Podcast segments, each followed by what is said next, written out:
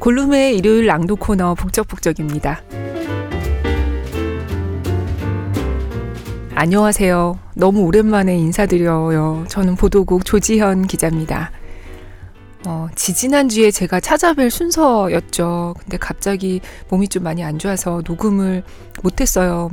죄송합니다. 명절에도 없던 휴방인데 어설픈 낭독이지만 기다려주신 청취자분들께 너무 많이 죄송합니다. 그리고 저는 사실 이번 주부터 휴직자 신분으로 이 방송을 녹음하게 됐어요. 몸이 아픈데 잘 안 나와서 고민 끝에 휴직을 하게 됐는데요. 어, 청취자 여러분들도 건강 절대 잃지 마세요. 음, 이제 본론으로 들어갈게요. 어, 오늘은 이 책을 같이 읽으려고 해요. 작가 헤르타 밀러의 숨근해라는 작품입니다. 헤르타 밀러는 1953년 루마니아에서 태어나 자란 독일계 작가예요. 1982년에 작품 저지대로 데뷔했는데 이 작품을 루마니아 독재 정권이 금서로 지정했고요. 헤르타 밀러는 비밀 경찰에 엄청난 감시를 받았다고 합니다. 그래서 결국 1987년에 독일로 망명을 했어요. 2009년에는 그 노벨 문학상을 받기도 했습니다. 어, 오늘 함께 읽을 숨근에는 일단 이야기 배경이 1946년이고요. 루마니아에 사는 17살 독일 청년이 소련의 강제 수용소로 끌려가서 노역을 하게 되는 일을 그 이야기를 기본 축으로 하고 있어요. 실화에 바탕을 두고 있습니다.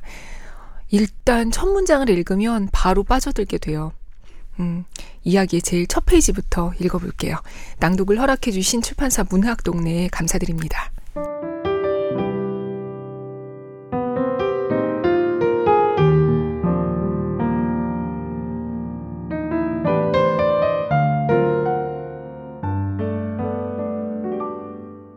짐 싸기에 대하여 내가 가진 것은 모두 가지고 간다. 달리 말해 내 모든 것이 나와 더불어 간다. 내가 가진 것은 모두 가지고 갔다. 사실 내 것은 아니었다. 그것들은 애초에 용도와는 거리가 멀거나 누군가 다른 사람의 것이었다. 돼지 가죽 트렁크는 원래 추금기 상자였다. 먼지막이 외투는 아버지의 것이었다. 우단 깃이 달린 도회풍 외투는 할아버지 것. 니커보커 바지는 에드빈 삼촌 것. 가죽 각바는 이웃 카르프 씨가 준 것. 초록색 양모 장갑은 피니 고모의 것. 지난 크리스마스에 선물 받은 붉은 포도주색 실크 스카프와 세면도구 가방만 내 것이었다. 아직 전쟁 중인 1945년 1월이었다. 한겨울에 러시아 어딘가로 떠나야 한다는 사실에 경악해 사람들은 뭔가를 주고자 했다. 당장은 도움이 되지 않더라도 나중에 어딘가 쓰임새가 있을 법한 것들을. 이 세상 어디에도 그때의 내게 도움이 될 만한 것은 없었으니까. 내가 꼼짝없이 러시아의 행 명단에 올랐기 때문에 모두들 나에게 뭔가를 주었고 그것으로 저마다 마음의 정리를 했다. 나는 주는 것을 받았고 17살이면 떠날 때도 되었다고 생각했다. 그것이 반드시 러시아 행위여야 할 필요는 없었지만 너무 나쁜 일만 생기지 않는다면 내게는 오히려 잘 된 일이었다. 나는 뒹구는 돌에도 눈이 달린 골무 같은 소도시를 벗어나고 싶었다. 그래서 두렵다기보다는 은근히 조바심이 났다. 가족들을 시리에 빠뜨린 명단이 내게는 받아들일 만한 것이었기에 양심의 가책이 느껴지기도 했다. 식구들은 내가 타지에서 행여 험한 일이라도 당할까봐 걱정했다. 나는 나를 모르는 곳으로 가고 싶었다. 내게 일은 이미 일어났었다. 그것은 금지된 무엇이었다. 특별하고 더럽고 수치스럽고 아름다운 오리나무 공원의 제일 은밀한 곳, 짧게 자란 잔디 언덕 뒤편에서였다. 집으로 돌아오는 길에 공원 한가운데 있는 둥근 정자로 갔다. 공휴일이면 오케스트라가 연주를 하는 곳이었다. 한동안 정자에 앉아 있었다. 섬세하게 조각된 나무의 틈을 빛이 뚫고 들어왔다. 나는 갈퀴 달린 하얀 덩굴손을 따라 이어지는 텅 빈 동그라미, 네모, 사다리꼴의 두려움을 보았다. 그것은 내 혼돈의 문이었고 어머니의 얼굴에 나타날 혐오의 문이었다. 정자에서 결심했다. 다시는 이 공원에 오지 않으리라. 멀리 하려고 하면 할수록 더 자주 이틀을 못 넘기고 그곳으로 갔다. 랑데부 하러. 공원에서는 그렇게들 말했다. 나는 처음 만났던 남자와 두 번째 랑데부를 가졌다. 그는 제비라고 불렸다. 두 번째 만난 남자는 처음 본 사람이었고 전나무라고 했다. 세 번째는 귀였다. 다음은 실이었다. 그 다음은 꾀꼬리와 모자. 이후로 토끼, 고양이, 갈매기, 그리고 진주. 우리끼리만 아는 이름들이었다. 공원에서는 들짐승처럼 아무나 상대하고 헤어졌고 나를 기꺼이 방치했다. 여름이었고 자작나무는 하얀 껍질로 덮이고 제스민과 마로줌 나무 덤불은 무성한 이파리들로 초록 담장을 만들었다. 사랑에도 철이 있었다. 가을은 공원에 이별을 고했다. 나무는 맨몸이 되었다. 랑데부는 우리와 함께 넵툰 수영장으로 옮겨갔다. 철문 옆에 백조가 그려진 타원형 간판이 걸려 있었다. 나는 매주 나보다 나이가 곱절은 많은 남자와 만났다. 루마니아인이었고 유부남이었다. 그가 무엇이라 불렸는지는 말하지 않겠다. 그리고 내가 무엇이라 불렸는지도.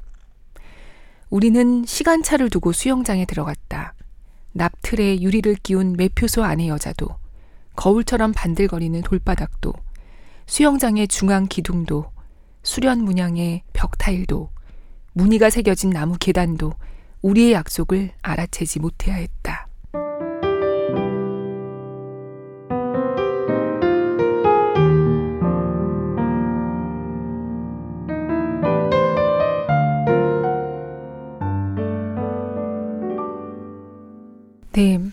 랑데부.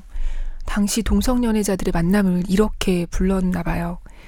아직 주인공 이름은 안 나왔죠. 레오폴트, 레오라고 불립니다. 어, 이렇게 갑자기 수용소로 끌려가게 된 레오는 짐을 싸는데요. 짐이랄 것도 사실 별로 없어요. 작가는 이렇게 표현합니다.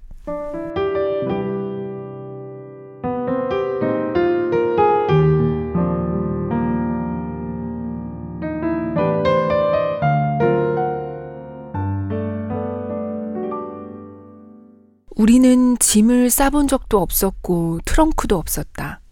아버지가 루마니아 군인으로 전방에 가야 했을 때는 싸야 할 짐이 없었다. 군인은 모든 물품을 지급받았고 필요한 것은 군복뿐이었다.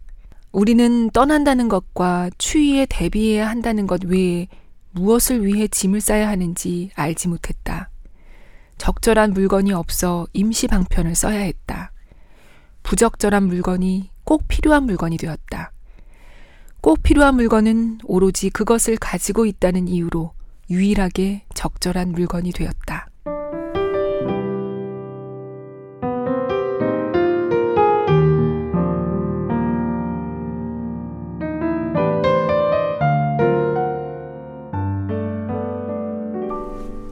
네. 이렇게 해서 레오는 추금기를 분해해서 이걸로 트렁크를 만들고 그 안에 갖고 있는 물건들과 뭐 빵 조각 등등을 짐을 싸요. 그리고 자신을 데리러 데려갈 경찰을 밤에 이제 기다립니다.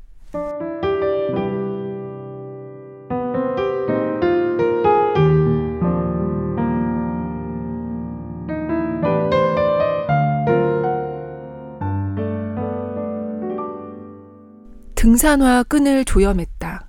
나는 식탁 앞에 앉아 자정이 되기를 기다렸다. 한밤중이 되어도 순찰대는 오지 않았다. 그로부터 세 시간이 더 흘렀을까. 거의 참을 수 없을 지경이 되었을 때 그들은 왔다.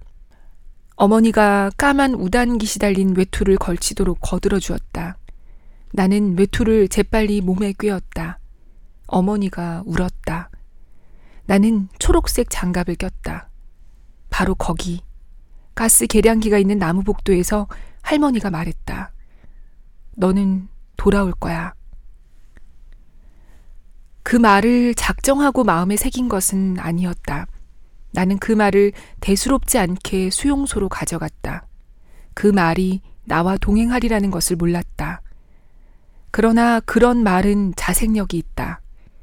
그 말은 내 안에서 내가 가져간 책 모두를 합친 것보다 더 큰 힘을 발휘했다.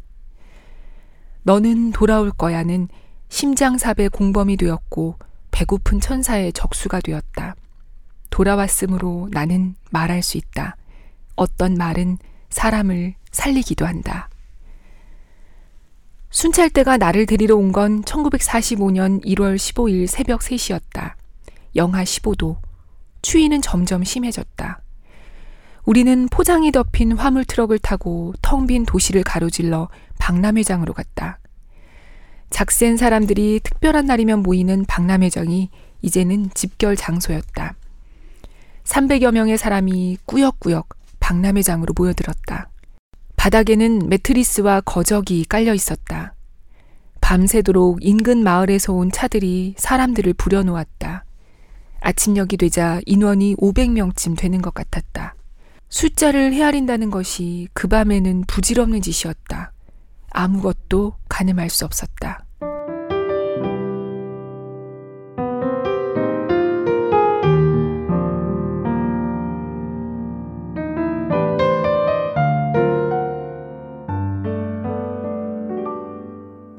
네.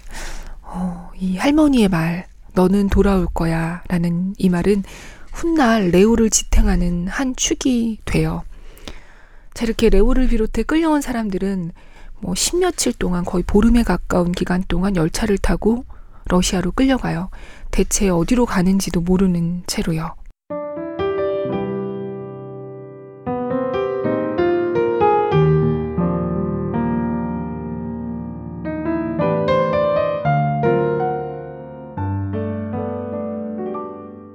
명아주. 수용소에서 우리가 받은 것 중에 단추가 달린 건 하나도 없었다. 러닝 셔츠와 긴 내복 바지에는 묶을 수 있도록 끈이 두 개씩 달려 있었다. 베개에도 양쪽 모서리에 끈이 두 개씩 있었다. 베개는 밤에만 베개였다. 낮에는 유사시 도둑질이나 구걸할 때를 대비해 들고 다니는 아마포 자루였다. 일하러 나가기 전에도 일하는 도중에도 일을 마치고 나서도 우리는 뭔가를 훔쳤다. 우리가 방문 판매라고 부르던 국어를 나갈 때만 예외였다. 막사 안 동료들의 물건에도 손을 대지 않았다. 일을 마치고 오는 길에 폐석 위에 자라난 잡초를 꺾어 베개가 꽉 차도록 쑤셔 담는 것도 도둑질은 아니었다. 시골 안악들은 이미 3월에 이파리 가장자리가 톱니 모양인 이 잡초 이름이 로보다임을 알아냈다. 그 풀은 고향에서 이른 봄에 먹던 시금치 비슷한 명화주였다. 이파리에 솜털 같은 것이 달린 풀독했다. 야생 서양지초였다. 그 풀들을 먹으려면 무엇보다 소금이 필요했다. 소금은 물물 교환 장터에서 구했다. 돌처럼 굵은 거무튀튀한 소금은 다시 빻아서 써야 했다. 소금은 재산이나 다름없이 귀했다. 명아주의 요리법은 두 가지였다. 우선 명아주 이파리를 절여 들상추처럼 생으로 먹는 법이 있다. 그 위에 잘게 다진 야생 서양지초를 뿌려 먹는다. 아니면 줄기째 뜨거운 물에 삶는다. 삶아서 숟가락으로 건져낸 명아주는 거짓말처럼 시금치 맛이 난다. 국물은 맑은 수프나 녹차로 마신다. 봄에 명아주가 연할 때는 길이가 손가락만 하고 은초록 빛을 띈다. 그러다 초여름에 무릎까지 자라면 이파리가 손가락 모양으로 변한다. 이파리 하나하나가 짝이 다른 장갑처럼 보이기도 하는데 맨 아래에는 항상 엄지손가락이 있다. 은초록빛이 돌 때 명아주는 차갑게 먹는 봄 채소다. 여름에는 명아주가 쑥쑥 자라 무성해지고 나무 껍질처럼 뻣뻣해지므로 주의해야 한다. 그럴 때는 찰흙 같은 쓴맛이 난다. 키가 허리춤까지 자라면 가운데 줄기를 중심으로 성기계 덤불을 이룬다. 이파리와 줄기는 한여름에 분홍색으로 물들기 시작해 선홍색이 되었다가 청보라색으로 변하고 가을에는 진한 쪽빛이 된다. 가지 끝에는 쐐기 풀꽃처럼 작은 꽃송이가 깨알같이 촘촘히 매달린다. 다만 꽃차례는 아래로 매달리지 않고 위로 비스듬히 서는데 이것도 분홍빛에서 쪽빛으로 변한다. 명화주는 희한하게도 색이 변하고 먹을 수 없게 되어서야 아름다워진다. 아름다움으로 무장하고 길 가장자리에 서 있다. 명화주를 먹는 철이 지나도 제 몸뚱이보다 커져가는 배고픔은 떠나지 않는다.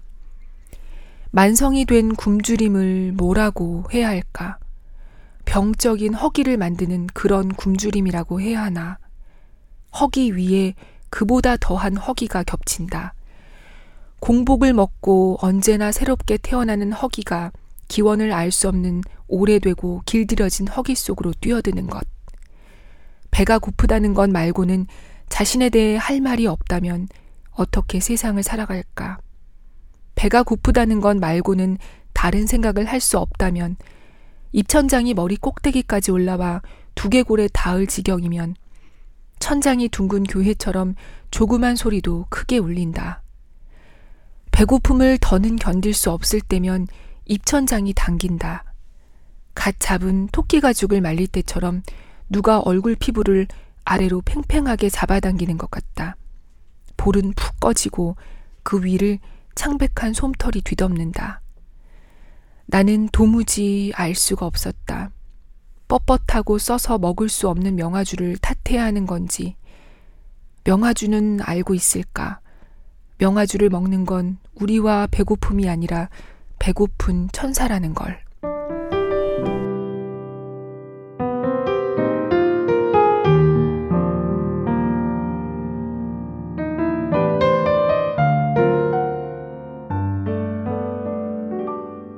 네, 이 배고픔, 처절한 배고픔은 작가의 표현대로 사람들을 뼈와 가죽의 시간으로 몰아갑니다.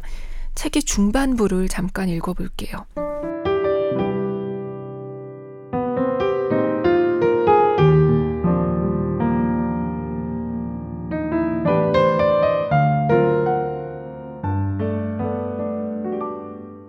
내 생각에 배고픈 상태에서 맹목과 주시는 같은 말이다. 맹목적인 배고픔은 음식을 가장 잘 본다. 은밀한 배고픔과 공공연한 배고픔이 있듯 소리가 없는 배고픔의 단어들과 소리가 큰 배고픔의 단어들이 있다. 배고픔의 단어들, 즉 먹는 단어들이 대화를 지배할 때도 우리는 혼자다. 저마다 자기 단어들을 먹는다. 함께 먹는 다른 사람들도 결국은 자기를 위해 먹는 것이다.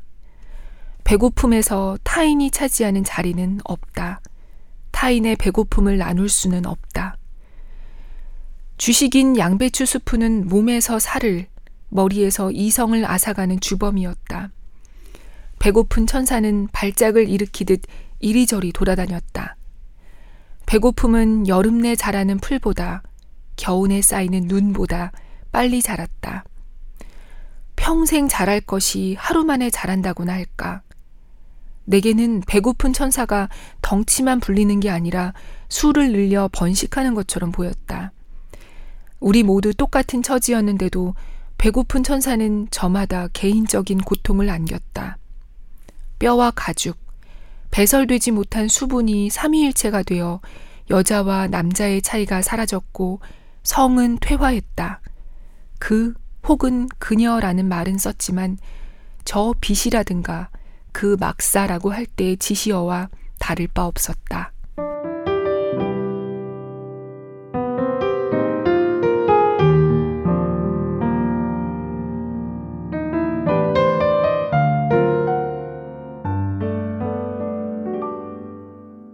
네, 이렇다 보니까 아침에 수용소에서 빵을 배급받고 나면 이런 일이 자주 일어나요. 들어보세요.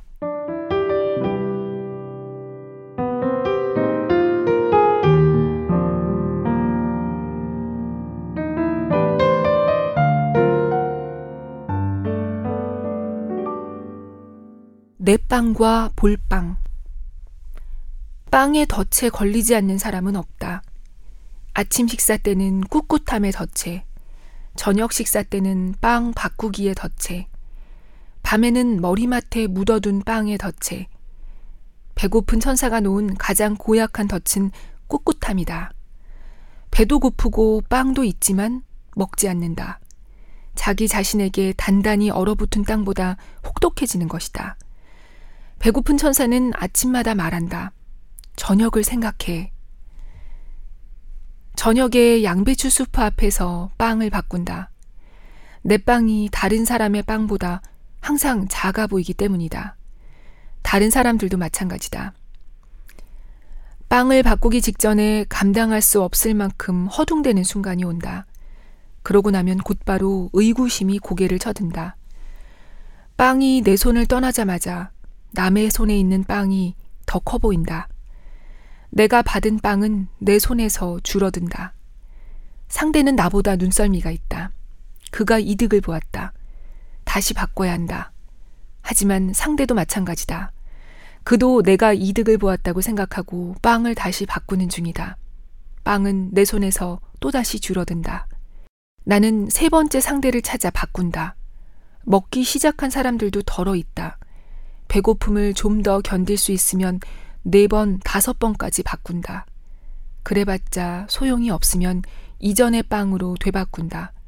그러면 나는 처음 받은 내 빵을 손에 넣게 된다.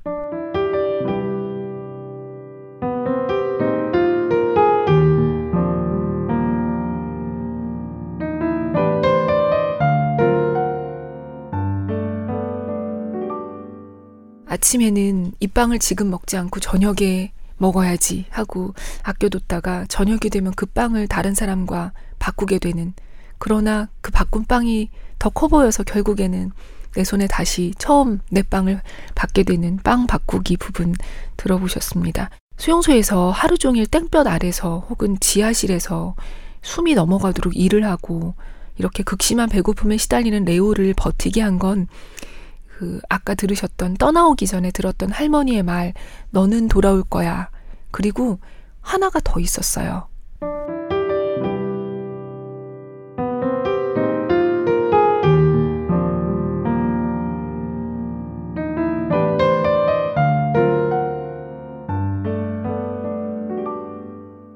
손수건과 쥐. 수용소에는 수건 종류가 많았다. 삶은 이 수건에서 저 수건으로 흘러갔다. 발사기에서 세수 수건으로, 빵 보자기로, 명아주 베개 싸개로, 방문 판매용 보자기로, 드물게는 손수건으로까지. 수용소의 러시아인들은 손수건이 필요 없었다. 그들은 한쪽 콧구멍을 집게 손가락으로 누르고 다른 쪽으로 끈적한 죽 같은 콧물을 길바닥에 팽 풀었다. 그 다음에는 코를 푼 콧구멍을 누르고 다른 쪽 콧구멍에 코를 풀어냈다. 아무리 연습해도 내 콧물은 그렇게 날아가지 않았다. 수용소의 누구도 코를 풀 때 손수건을 쓰지 않았다. 누군가 손수건을 가지고 있다면 그건 설탕과 소금을 싸는 보자기였다. 그렇게 쓰다가 너덜너덜해지면 휴지로 썼다. 나는 어느 러시아 여인에게 손수건을 선물 받은 적이 있다. 몹시 추운 날이었다. 배고픔이 나를 내몰았다. 나는 일을 끝내고 나서 다시 난방용 무연탄 한 보퉁이를 안고 러시아인 마을로 방문 판매를 나갔다. 어느 집 대문을 두드렸다. 늙은 러시아 여인이 문을 열었다. 그녀는 무연탄을 받아들고는 나를 집 안으로 들였다. 천장은 낮았고 창은 무릎계에서부터 높이 나 있었다. 동그란 의자에 흰색과 잿빛 털이 섞인 여윈 닭 두 마리가 올라서 있었다. 한 마리는 벼시 눈 위로 축 늘어져 있었다. 닭이 고개를 까딱거릴 때마다 손이 없는 사람이 이마의 머리카락을 고갯짓으로 젖혀 올리는 듯 보였다. 늙은 여인은 한동안 얘기를 했다. 나는 고작 한두 마디밖에 알아듣지 못했지만 무슨 얘기를 하는지는 알아챘다. 그녀는 이웃들이 무섭다고 오랫동안 곁에는 달랑 닭 두 마리뿐이었다고. 그래도 이웃들과 얘기하느니 차라리 저 닭들과 얘기하는 편이 낫다고 했다. 내 또래에 아들이 하나 있는데 이름은 보리스이고 나처럼 집을 떠나 멀리 시베리아의 수용소에 있다고. 이웃의 밀고로 징집된 것이라고도 했다. 어쩌면 너도 내 아들 보리스도 운 좋게 귀향할 수 있을지도 몰라 여인이 말했다. 그녀는 의자를 가리켰다. 나는 식탁 모서리에 앉았다. 그녀가 내 모자를 벗겨 식탁에 올려놓았다. 모자 옆에 나무 수저를 놓아주었다. 그러고는 조리대의 냄비에서 감자 수프를 떠 양철 그릇에 담아 주었다. 수프는 1리터는 좋게 되었을 것이다. 내가 수프를 떠먹는 동안 여인은 내 어깨 너머에 서서 그런 내 모습을 바라보았다. 나는 뜨거운 수프를 후루룩 마시고는 그녀 쪽을 힐끔거렸다. 그녀가 고개를 끄덕였다. 나는 수프를 오래도록 눈앞에 두고 천천히 음미하고 싶었다. 하지만 내 안의 허기가 접시 앞에 앉은 개처럼 수프를 먹어치웠다. 두 마리의 닭은 품 안에 다리를 감추고 배를 깔고 앉아 자고 있었다. 수프는 발끝까지 몸을 덮여주었다. 콧물이 떨어졌다. 아바쉬, 잠깐만. 러시아 여인은 그렇게 말하고 옆방에서 눈처럼 새하얀 손수건을 가져왔다. 그녀가 손수건을 내 손에 올려놓고는 가져도 좋다는 의미로 그대로 내 손을 감싸주었다. 그녀가 내게 손수건을 선물했다. 나는 그것으로 코를 풀 엄두를 내지 못했다. 그 일은 방문 판매라는 거래와 나와 그녀와 손수건을 넘어서는 무엇이었다. 그녀의 아들이 관련된 일이었다. 나는 마냥 좋아할 수만은 없었다. 그녀나 나 혹은 우리 둘이 너무 멀리 나아가 버렸다. 그녀는 아들을 위해 그렇게 할 수밖에 없었을 것이다. 거기 있는 사람은 나이고 아들은 나처럼 집을 떠나 먼 곳에 있었기 때문이다. 나는 거기 있는 사람이 나라는 게 내가 그녀의 아들이 아니라는 게 고통스러웠다. 그녀 역시 고통을 느꼈고 어떻게든 거기서 빠져나와야 한다는 것도 알았다. 그렇지 않으면 아들에 대한 근심을 주체할 수 없을 테니까. 나 역시 더는 견딜 수 없었다. 두 사람이 되는 것, 두 명의 강제 추방자가 되는 것이 내게는 너무 버거웠다. 그건 동그란 의자 위에 나란히 앉은 두 마리의 닭처럼 간단하지 않았다. 나는 나 하나만으로도 충분히 짐스러웠다. 석탄을 쌌던 보자기는 거칠고 더러웠다. 나중에 거리로 나와 손수건 대신 보자기를 썼다. 코를 풀고 나서 목에 둘렀다. 그러면 목도리가 되었다. 걸어가면서 목도리 끝자락으로 남의 눈에 띄지 않게 잠깐씩만 눈을 닦았다. 볼 사람은 없었지만 나 자신에게 들키고 싶지 않았다. 울 이유를 너무 많이 만들어서는 안 된다는 마음속 다짐을 너무나 잘 알고 있었다. 나는 추워서 눈물이 나는 거라고 나 자신을 타일렀고 또 그렇게 믿었다. 눈처럼 새하얀 아마포 손수건은 오래된 것이었다. 차르 시대에 만든 고급품이었다. 명주실로 손뜨개를 한 테두리는 코와 코 사이가 단정하게 물려 있고 가장자리에 작은 장미꽃 문양이 수놓아져 있었다. 그렇게 아름다운 것은 오랫동안 보지 못했다. 집에서는 일상용품들의 아름다움을 굳이 말할 필요가 없었다. 수용소에서 그런 건 있는 편이 나았다. 그런데 손수건의 아름다움이 나를 엄습했다. 그 아름다움은 나를 슬프게 했다. 나와 하나가 되었던 늙은 러시아 여인의 아들은 언젠가는 집으로 돌아올까? 나는 생각을 멈추려고 노래를 부르기 시작했다. 나는 우리 둘을 위해 화물열차 블루스를 불렀다. 숲에는 당나무 꽃 피고 도랑에는 아직 눈 쌓여 있는데 당신이 보내온 짧은 편지 가슴이 저리네. 하늘이 흘러갔다. 속을 꽉 채운 베개 모양의 구름도 함께 흘러갔다. 일찍 든 달 속에 어머니의 얼굴이 보였다. 어머니의 턱 아래로 하나, 오른뺨 뒤로 하나. 구름 베개가 밀고 들어가더니 다시 왼뺨으로 밀려 나왔다. 나는 달에게 물었다. 우리 어머니가 어느새 그렇게 약해지셨나? 어머니가 아프신가? 집은 그대로 있을까? 어머니는 아직 거기에 사실까? 아니면 어머니도 수용소로 가셨을까? 아직 살아 계시기는 한가? 내가 살아있다는 걸 아실까? 아니면 이미 죽었다고 믿고 내 생각을 할 때마다 눈물을 흘리실까? 나는 수용소에서 벌써 두 번째 겨울을 맞았지만 집으로 편지를 쓰는 것은 살아있다는 신호를 보내는 것은 금지되었다. 러시아인 마을에는 헐벗은 자작나무가 서 있었고 눈 쌓인 지붕들은 막사 안에 휘어진 침대처럼 보였다. 그 이른 저녁 어스름의 자작나무 껍질은 낮에 보던 것과 다르게 창백했고 눈과도 다른 흰색이었다. 바람이 나뭇가지 사이로 휘어지며 헤엄쳤다. 버드나무 가지를 엮어 만든 울타리 옆 사람들의 잦은 발길로 저절로 생긴 길에서 나무줄기처럼 생긴 밤색 개가 나를 향해 다가왔다. 머리가 세모나고 다리가 긴 북채처럼 깡마른 개였다. 주둥이에서 하얀 입김이 펄펄 흩날렸다. 다리로 북을 두드리며 내 손수건을 삼킬 듯이. 하지만 개는 무심히 옆을 스쳐 지나갔다. 나를 겨우 울타리의 그림자로 여긴 듯이. 개가 옳았다. 수용소로 돌아가는 길에 나는 해질녘 러시아인 마을의 흔한 풍경에 지나지 않았다. 흰색 아마포 손수건은 아무도 사용한 적이 없는 것이었다. 나도 한 번도 쓰지 않았다. 마치 어느 어머니와 아들의 유품처럼 마지막까지 트렁크에 넣어두었다. 그리고 결국 집에까지 가져왔다. 수용소에서는 그런 손수건을 쓸 일이 없었다. 그 수년 동안 물물 교환 장터에서 먹을 것과 바꿀 수도 있었다. 그 손수건이면 설탕이나 소금, 어쩌면 좁쌀도 얻을 수 있었다. 배고픔에 눈이 멀어 그런 유혹도 느꼈다. 내가 참고 견딜 수 있었던 것은 손수건이 내 운명이라는 믿음 때문이었다.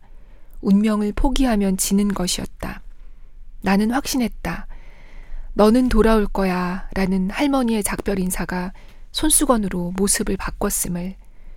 나는 손수건이야말로 수용소에서 나를 보살펴준 단 한 사람이었다고 한 점 부끄러움 없이 말할 수 있다. 지금도 그 확신에는 변함이 없다. 때로 물건들은 형언할 수 없는 의외의 섬세함을 가지게 된다.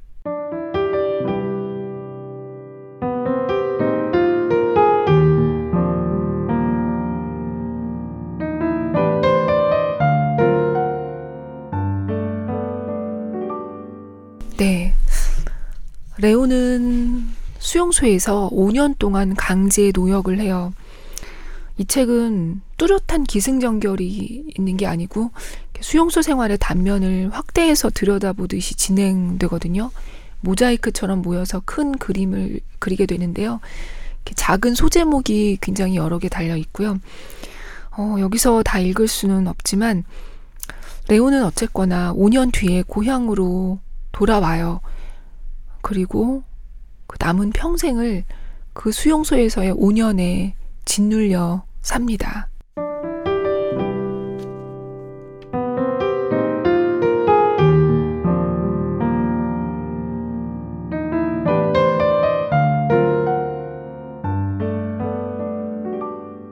가끔은 수용소의 물건들이 차례로 하나씩 떠오르는 게 아니라 무더기로 나를 덮친다.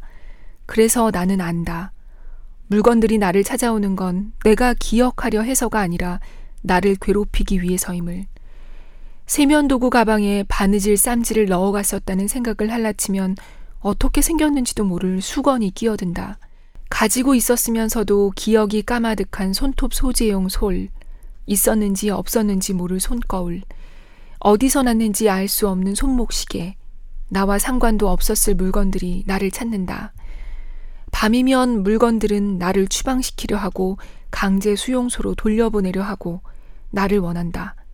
한꺼번에 쏟아져 내림으로 머릿속에만 머물지 않는다. 위가 조여든다. 그 느낌은 점점 올라와 입천장에 닿을 것 같다. 숨그네가 공중을 한 바퀴 돌고 나는 헉헉거린다. 배고픔이 괴물이듯 그런 이빨 빗바늘 가위 거울 솔은 괴물이다. 배고픔이 대상으로 존재하지 않더라면 그런 물건들이 찾아오는 일은 없었을 것이다.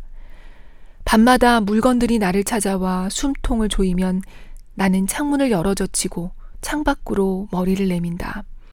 유리잔에 담긴 차가운 우유 같은 달이 하늘에 떠 내 눈을 헹군다.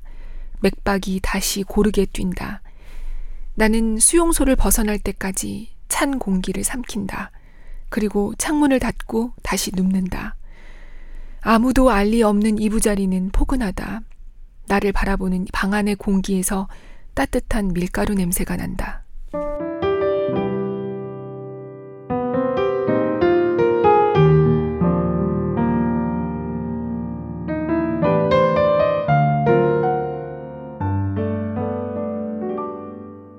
네, 이 레오는 꿈속에서도 계속 강제 추방을 당하고 수용소로 다시 끌려가고 이러기를 반복합니다.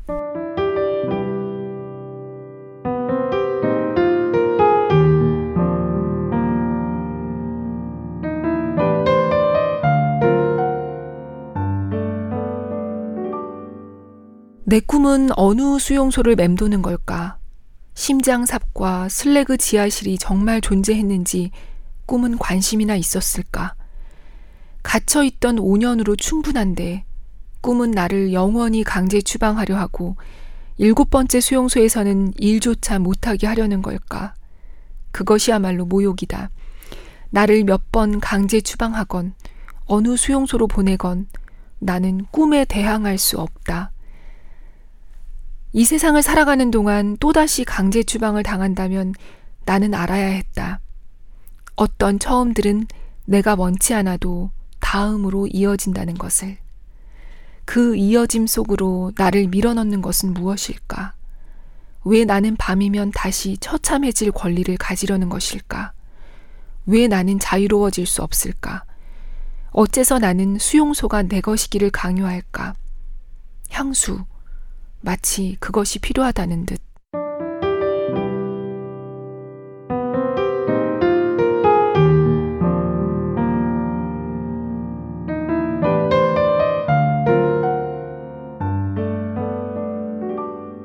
어, 작가는 이 후기에서 이 책에 대해서 이렇게 설명해요. 음, 작가 후기 한번 들어보세요.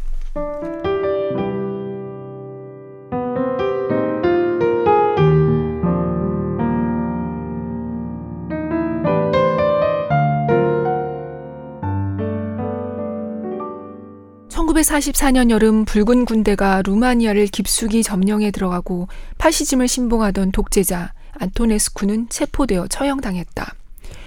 소련에 항복한 루마니아는 그때까지 동맹국이었던 나치 독일을 향해 급작스레 전쟁을 선포했다. 1945년 1월 소련의 장군 비노그라도프는 스탈린의 이름으로 나치에 의해 파괴된 소련의 재건을 위해 루마니아에 거주하는 독일인들을 넘겨달라고 요구했다. 루마니아에 살던 17세에서 45세 사이의 독일인은 남녀를 불문하고 빠짐없이 소련의 강제 수용소로 유형을 갔다. 내 어머니도 5년간 수용소 생활을 했다. 루마니아의 전체주의적인 과거를 회상시키는 강제 추방이라는 주제는 입에 올려서는 안 될 금기였다. 가족끼리나 함께 추방되었던 가까운 사람들 사이에서만 수용소 시절에 대한 이야기가 오갔다. 그마저도 늘 암시에 그쳤다. 이 비밀스러운 대화가 내 어린 시절을 함께했다. 나는 대화의 내용은 이해할 수 없었지만 두려움은 감지할 수 있었다. 2001년 나는 강제 추방을 당했던 우리 마을 사람들과 나눈 대화를 기록하기 시작했다. 동료 오스카 파스티오르도 강제 추방을 당했다는 사실을 알게 되었고 나는 그에 관한 글을 쓰고 싶다고 말했다. 그는 기억을 더듬어 나를 돕고자 했다. 우리는 정기적으로 만났다. 그가 이야기하면 나는 받아 적었다. 얼마 지나지 않아 함께 책을 쓰자는 바람이 우리 안에 싹 텄다. 오스카 파스티오르가 2006년에 갑자기 세상을 떠났을 때 나는 초고 일부와 수기 메모로 채워진 공책 4권을 가지고 있었다. 그의 죽음 이후 나는 아무것도 할 수 없었다. 메모에서 느껴지는 인간적인 친밀함 때문에 상실감은 더욱 커졌다. 그로부터 1년 후에야 고심 끝에 결단을 내릴 수 있었다. 그와 이별하고 혼자 소설을 써야 한다고. 그러나 오스카 파스티오르가 없었다면 수용소 일상에 대한 세세한 묘사들은 불가능했을 것이다.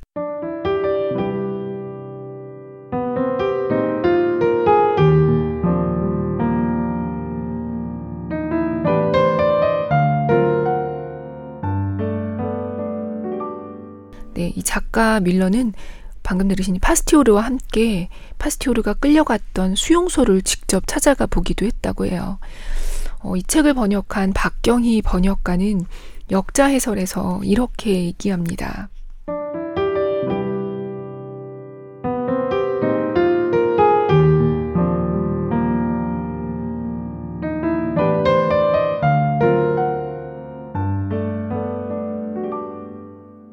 밀러와 함께 숨근해를 쓰고자 했던 파스티오르는 수용소의 상황을 실존의 절대 영도라고 표현했다. 오늘날에도 절대 영도, 한계 상황으로 인간을 몰아넣는 인간이 인간이기 위해 몸부림쳐야 하는 수용소들이 세계 곳곳에 존재한다. 같은 공간에서 다른 시간을 살아가는 삶들을 우리는 어떻게 받아들여야 할까? 굳이 수용소라는 이름을 붙이지 않아도 수용소에 갇힌 것이나 다름없는 삶 역시 도처에 있다.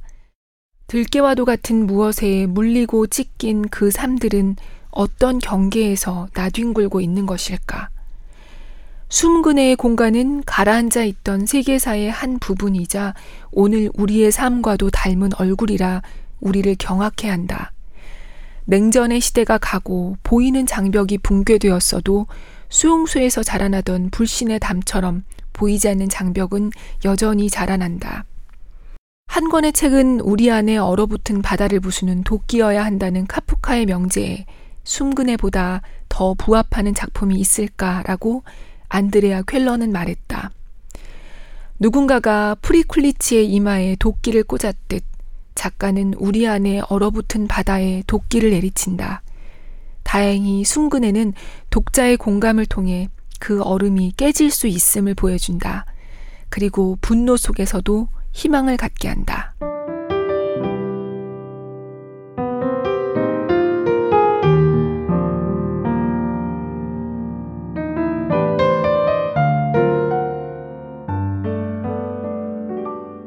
방금 전 들으셨던 내용에 나오는 프리쿨리치의 이마에 도끼를 꽂았듯의 이 프리쿨리치는 음, 숨근해에 나오는 그 수용소의 감시자 같은 인물이기도 하고 이 작 그 다른 전설에 등장하는 그 사악한 늑대 인간의 이름이기도 하다고 해요. 어, 이 책은 빨리 읽을 수는 없었어요. 저는요. 한 문장 한 문장 읽으면서 너무 많은 생각과 감정에 빠지게 되고 또 계속 어쩜 이렇게 쓸 수 있지? 놀라게 되고요. 긴 시를 읽는 그런 느낌도 들고요. 저는 모든 문장이 다 좋아서 여기서 일부를 골라 읽는 게 의미가 없지 않나 싶기도 해요. 또 이렇게 찔끔 낭독해서 작품에 누가 되지는 않았나 걱정도 되고요. 음, 오늘도 함께 해주셔서 감사합니다. 저는 다다음 주에 다시 찾아뵐게요. 안녕히 계세요.